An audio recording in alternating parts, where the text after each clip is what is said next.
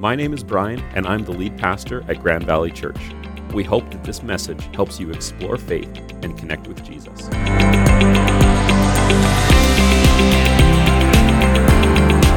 Today, we are wrapping up part three of our series called Bible Study, talking about how to read the Bible. And we've been looking at the Bible, which isn't just one book, in fact, it's 66 books the 39 books of the Old Testament and the 27 books of the New Testament that all together tell us the story of who God is, what He's doing, how He's present in our lives today, and even what God is yet to do in our world. And throughout this series, we've been talking about how the Bible has two main purposes to point us towards God and to lead us into wisdom. And last week, we did a bit of a dive into how do we understand the history and the context and the genre of Scripture when we read these writings that were written thousands of years ago. And one of the things that we talked about last week was that all the books of the Bible were not written to us, but they were written for our benefit. So even though it feels sometimes like we're reading someone else's mail or we're reading things that really weren't written to us, Scripture was still written for our benefit. And so today, we're going to be diving into this question of saying, why do we still read the Bible today? Why do we still spend time studying it, learning about it, listening to people teach about it, and even shaping our lives around it? Why do we still read the Bible today? That's what we're going to dive into. But I want to begin with a slightly different question. And because maybe this is a little evident to those of us who have followed Jesus for a long time, but what does the Bible mean to people who don't know Jesus? Maybe you're just you have questions about faith you're exploring or you're kind of checking out our church online and trying to see what we're about as a follower as followers of Jesus and as a community. So what does the Bible represent to people who don't know Jesus? What are the kind of the ways that our wider culture around us experiences the Bible? And frankly, some of these things aren't that pretty because one of the ways that people encounter the Bible if they're not a follower of Jesus is something that gets called the term Bible bashing. And Bible bashing is when someone takes scripture and turns it into a rule book and turns it into legalism and use that to try and condemn or control people's behavior. And, and like we talked about in the first week of the series, that is not the purpose of the Bible at all. And maybe the other way you've heard the Bible talked about, and, and maybe this is more from a political perspective, is maybe you've heard someone talk about biblical values of maybe someone claiming and saying, I'm the biblical values candidate, so you should vote for me. And usually, what that means is they're trying to appeal to followers of Jesus, of saying, maybe you don't agree with my whole platform, but I believe in these things that I think you believe in too, so that's why you should vote for me. And this is when the Bible gets used as a tool where the purpose is to gain votes. And maybe that's been your encounter with Scripture. Or there's this one that maybe your encounters with the Bible is to see it in terms of swearing an oath. That in a courtroom, someone put their hand on the Bible and said that they swore to tell the whole truth and nothing but the truth. And today in Canadian courts, it's not required to put your hand on a Bible and swear an oath. There's different ways of attesting that you'll tell the truth. But that piece has seemed to have held on in our TV, in our movies, and in our culture. But it's an odd one because Jesus even said we shouldn't swear an oath. We should just always be truthful. He says, let your yes be yes and your no be no. But somehow that one is stuck on.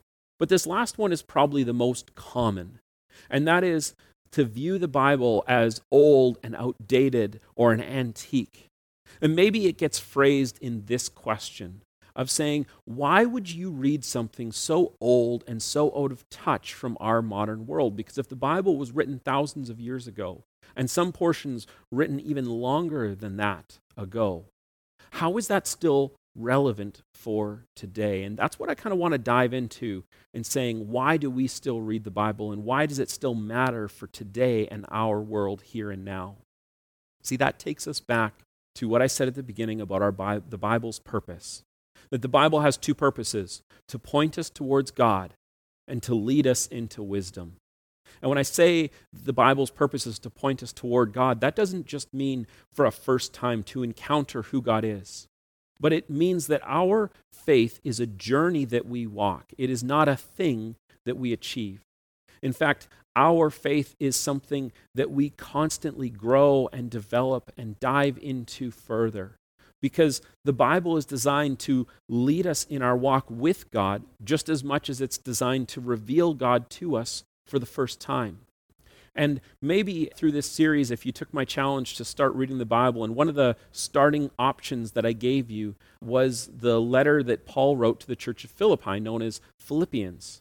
And near the beginning, right after the introduction, Paul says this. He says, Every time I think of you, I give thanks to my God. Whenever I pray, I make requests for all of you with joy. For you have been my partners in spreading the good news about Christ from the time you first heard until now. He's celebrating and he's thankful for them. And then he says this He says, And I am certain that God, who began the good work within you, will continue his work until it is finally finished on the day when Christ Jesus returns. So, this passage means that God has begun a work in us of revealing himself to us and reshaping and drawing us to be more like him. But that work continues in our faith. That work continues until the day when Christ Jesus returns. And that's why we talk about here at Grand Valley being a community that's focused on leading people into a growing relationship with Jesus, because it is about encountering Jesus, but it's also about that growing relationship, about going further in our faith day by day. And one of the things that helped me understand this about Scripture was a, a metaphor. And metaphors always have their limits. But this is one that really helped me understand the Bible and start seeing it with new eyes. And that is to understand that the Bible is like a network of signposts that all point us towards Jesus from wherever we currently are. Every one of us has different experiences, a different background, a different upbringing, different encounters with followers of Jesus. But the Bible serves as this massive network of signposts that is all designed to draw us into the core of who Jesus is. It doesn't matter what our starting point is. What matters is the trajectory and the motion towards Jesus. And the Bible serves as constant reminders and pointers and encouragement to be moving towards Jesus. And this is a perspective that one of Jesus' disciples took when he began his gospel, which just means good news. And he, he wrote his gospel to tell the story of Jesus. And so John was one of Jesus' disciples, one of Jesus' inner circle. And as he's sitting down late in his life to write this down and preserve it for future generations, he begins with these three words. He says, In the beginning. And if you've ever cracked open Genesis, the very first book of the Old Testament, the, the Hebrew scriptures, it begins the same way. It says, In the beginning. And so John uses those words on purpose because he's saying this is a new starting point. Even if you don't understand the history of everything leading up to this point in time when Jesus came to earth, we can start here and know who Jesus is. And so John writes this. He says, In the beginning, the Word already existed. The Word was with God, and the Word was God. He existed in the beginning with God. Now, note that that word, word, is capitalized here. That's because John is using it as this name, and it's a specific Greek word that means that it is the word that brings life and purpose and meaning into existence. This is more than just a word in our language. This is meaning it is something that is spoken into reality. And he uses that as a way of referencing Jesus, of saying Jesus was with God, Jesus is God, he existed in the beginning with God. And that's how he starts this story to say that Jesus didn't just appear when the New Testament began, Jesus has always existed.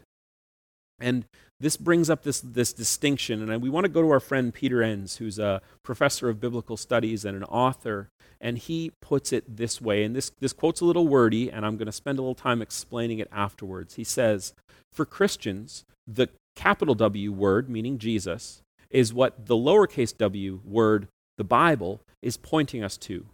The word is not the same thing as the word, but it points us to the word whom we can experience in our spirit.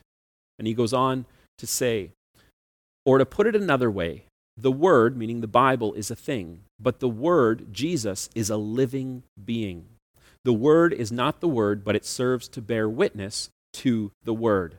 So he's saying the Bible is not the living being of Jesus, but it bears witness to who Jesus is. The Bible's purpose, when we say it's to lead us to God, to point us towards God, means that it bears witness. It is signposts that point us and draw us towards Jesus, who is the one that gives purpose and meaning to everything. Or another way of putting it is to say that all the signposts in the Bible point us towards Jesus as we figure out the path we're walking in our present reality and our context. This is something that generations of Jesus followers have done before us when they've looked at Scripture and they've looked at the words and teachings of Jesus. They've looked at what God is doing and what He's calling us to, and saying, What's the path we walk today in our current reality? You know, maybe like you, I'm really tired of hearing the words unprecedented and new normal. I'm tired of hearing those words to describe this season of life we're in. But there's some truth in them. There's truth that this is a reality that our ancestors haven't experienced. And so we have to look at the world as it is today and say, so how do the signposts in the Bible still point us towards Jesus in this time, here and now? And that brings me back to the Bible's purpose of saying that it's to point us towards God and to lead us into wisdom. Because those two things are absolutely timeless. Those two things can happen just as well in the first century, in the 10th century, the 15th century, or even now in the 21st century, of saying, how are we being pointed towards God and being led into wisdom? In fact, this is something that Jesus talked about because we say, well, how does the Bible do this? Jesus gave that answer to his disciples on the last evening he was with them. As his disciples were wrestling and struggling with this thought that Jesus was going to have to leave and then he would come back, but then he would leave again and they wouldn't see him again after that, Jesus tells his disciples this to comfort them and give them an answer. He says this in John 14. He says, I will ask the Father, and he will give you another advocate who will never leave you. He is the Holy Spirit who leads into all truth. And so in this verse, we see all three persons of the Trinity. Jesus is talking about himself, I. He says he talks about God the Father, and then God the Holy Spirit, the advocate who will lead us into all truth. And he goes on and he describes the purpose of the Holy Spirit this way. He says, The world cannot receive him because it isn't looking for him and doesn't recognize him. But you know him because he lives with you now and later will be in you. He says the Holy Spirit is with his disciples right now in this moment, but later will dwell in them. And a few verses down in John 14, he says, But when the Father sends the advocate as my representative, that is the Holy Spirit, he will teach you everything and remind you of everything I have told you. See, if Jesus is the Word that brings meaning and purpose and life to everything, that is really the, the cornerstone and the foundation of our faith, more so than the Bible. The Bible isn't the foundation of our faith at all. The Bible points us to the foundation of our faith. The Holy Spirit will teach us everything and remind us of everything that Jesus has told us. And then a little later in the evening, as they keep having this dialogue, Jesus says this to his disciples. He says, There is so much more that I want to tell you, but you can't bear it now. When the Spirit of truth comes, he will guide you into all truth. He says there's more about this that Jesus wants his disciples to know, but they can't handle it yet. But the Spirit of truth, the Holy Spirit, is going to guide them into that truth. And says, He will not speak on his own, but he will tell you what he has heard. He will tell you about the future, and he will bring me glory by telling you whatever he receives from me. So Jesus is saying that the Holy Spirit will be speaking to the disciples, will be guiding the disciples as they begin this Jesus movement, as they later go and start telling about Jesus to the whole world, as they go and preach and go to the ends of the earth. And we still have that task and responsibility for us, those of us who consider ourselves follower of Jesus, to be carrying out that task of leading and doing and following what the Holy Spirit has said. Now, you might remember last week we talked about how the Holy Spirit was active in writing Scripture, how the Holy Spirit guided the authors of Scripture as they wrote the words that became our Scriptures, our Bible today. And that is how the Holy Spirit spoke then. But what Jesus is talking about here in John 14 and 16 is that God still speaks today through His Word, meaning the Bible, that points us to Jesus, the capital W word, and by the Holy Spirit revealing truth to us. This is the purpose of the Holy Spirit to guide us into truth and to guide us as we read the Bible. And there's a word we use for this called illuminate. When we read the Bible, often the Holy Spirit will illuminate a passage of Scripture leading us to understand its wisdom for our present circumstances. And, and maybe you've had this experience before where you've been reading scripture and suddenly a verse that maybe you've read dozens of times before suddenly just means something new to you. Maybe there was a, a part of it that you just realized wait, this applies to a situation I'm in. This applies to something going on in my life. That is a moment where the Holy Spirit has been active, revealing God's word to you.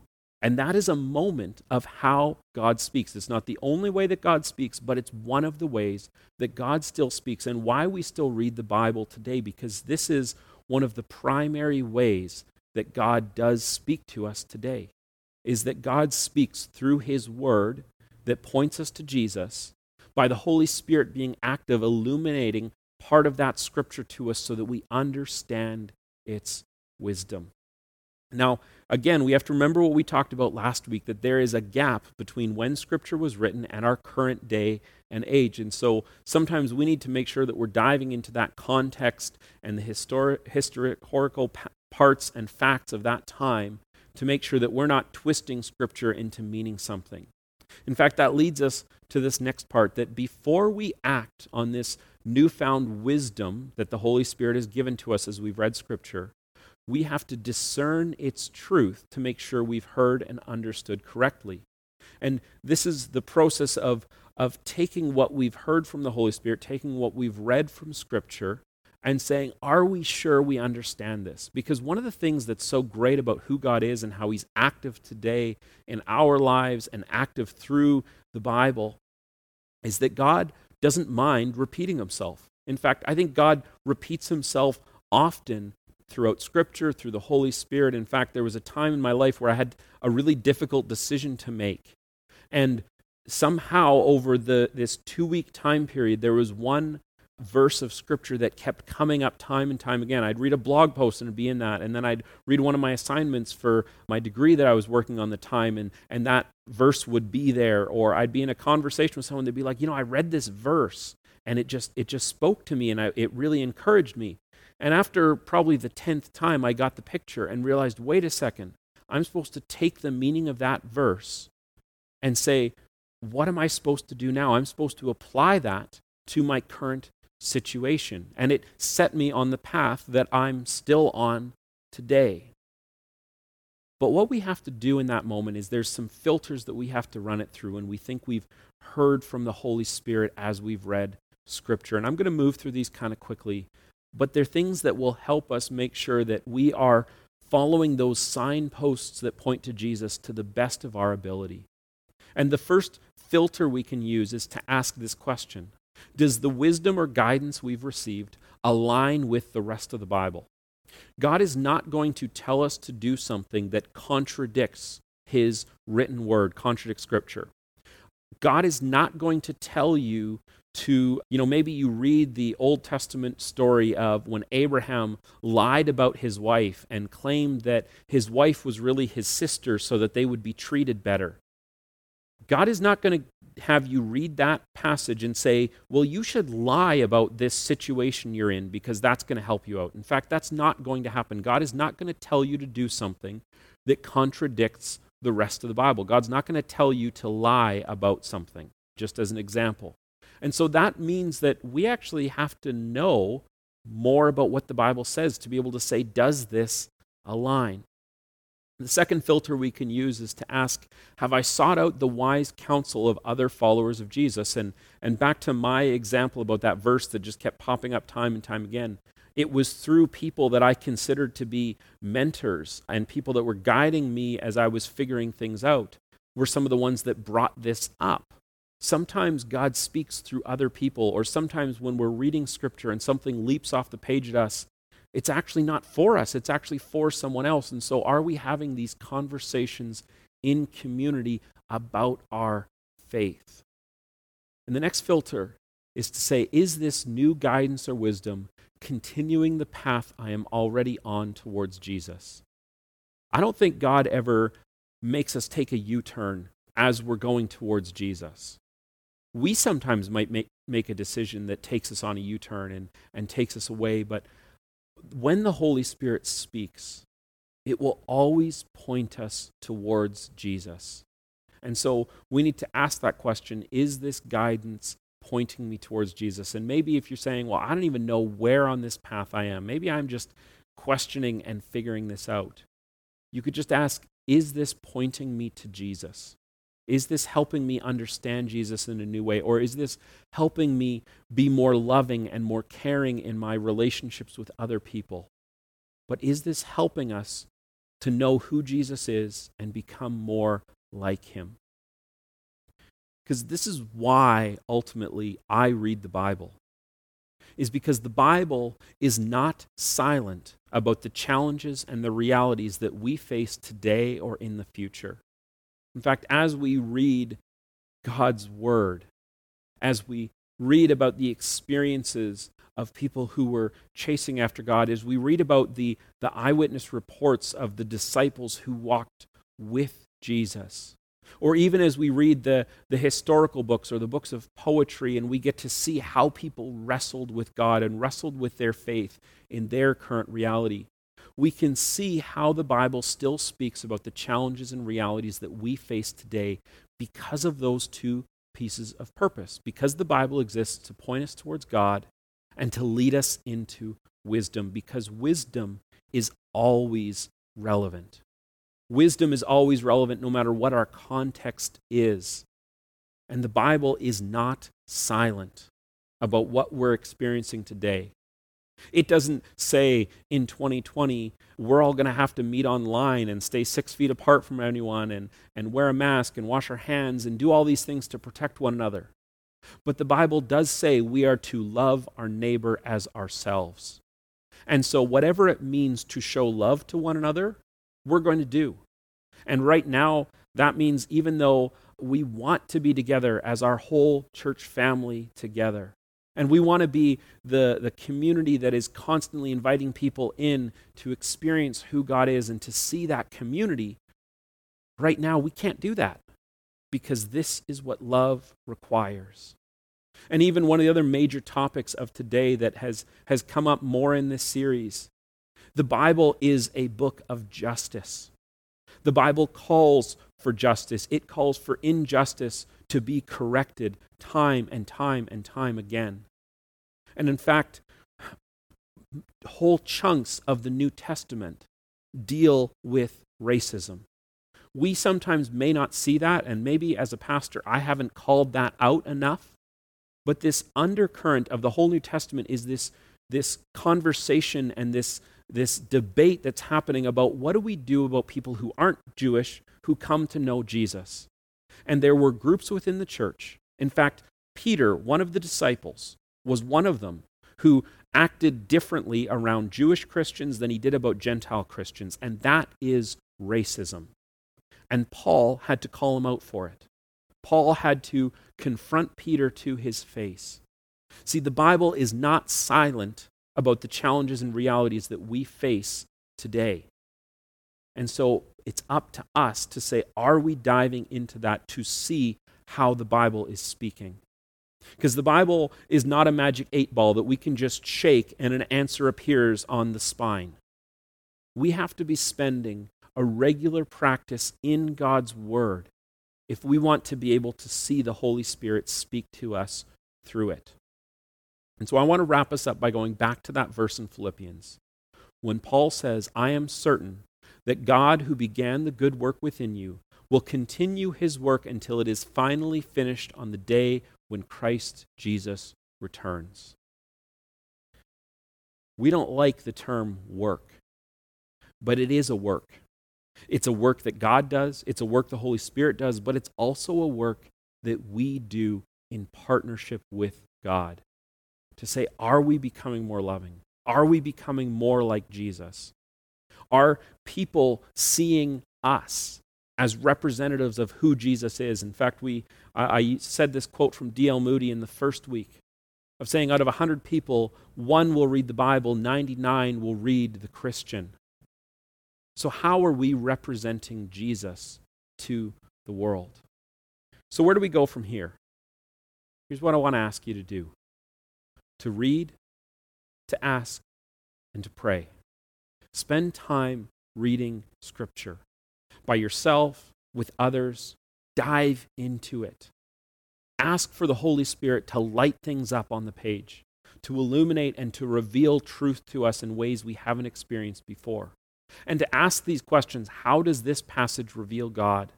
How does this passage teach wisdom? Because you will realize an answer in every single passage of Scripture. Sometimes it takes some work, sometimes it's very evident. And then spend time praying through that Scripture. Pray and ask for God to work in our lives the way we see Him work in the lives of the people in Scripture. Pray and ask that God would speak to us. Pray and ask that God would use us. Pray and ask that we would have opportunities the way that Paul had opportunities to tell people about Jesus because that is how the Bible is still relevant for today. That is how the Bible reveals God and teaches wisdom. It's when it is lived out through us. That's what all this means. And so I hope that in this series, this has inspired and drawn us to spend more time reading the Bible, to spend time diving into God's Word and letting it shape and guide us and talking about Scripture with each other. Because our faith is not something we live alone. Let me end just by praying for all of us together. God, thank you for your word. Thank you that you made it possible for us to know you through Scripture and that Scripture is alive in the way that you reveal it to us today. And God, as we look around at our world and we often feel hopeless or we feel like we just can't take hearing about more tragedy and more atrocities. God, would you give us a capacity to love? Would you give us a capacity to hunger for justice, to hunger for peace, to hunger for mercy? And would we be your witnesses, your people throughout the world, wherever we're listening or watching this, wherever our communities are, that are revealing who you are to those who need to encounter you. In your name we pray. Amen. Folks, thanks for watching. Thanks for joining us for online service. And next week, we're going to be back here again for online service. And so I hope you'll join us again next week. Thanks for listening to our podcast.